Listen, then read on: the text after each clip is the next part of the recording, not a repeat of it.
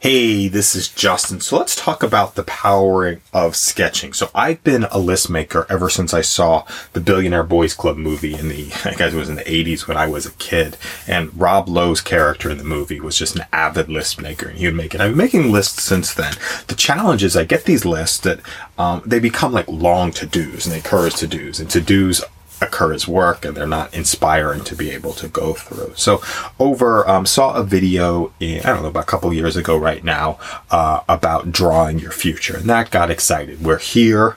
Um, we want to go here and see where the, uh, uh, some of the opportunities are. And here's the path to actually get there. And then was on a, uh, what is it called?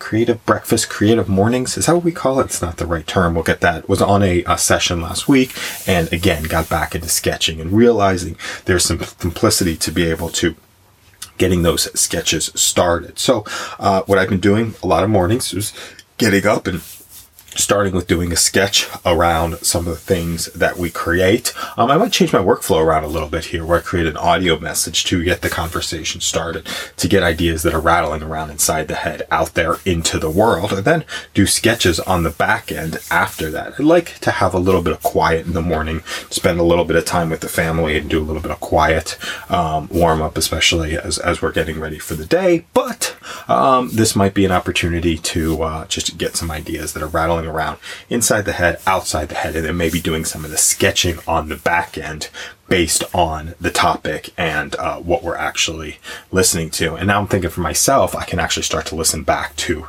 some of the message. So sketches bring things to life.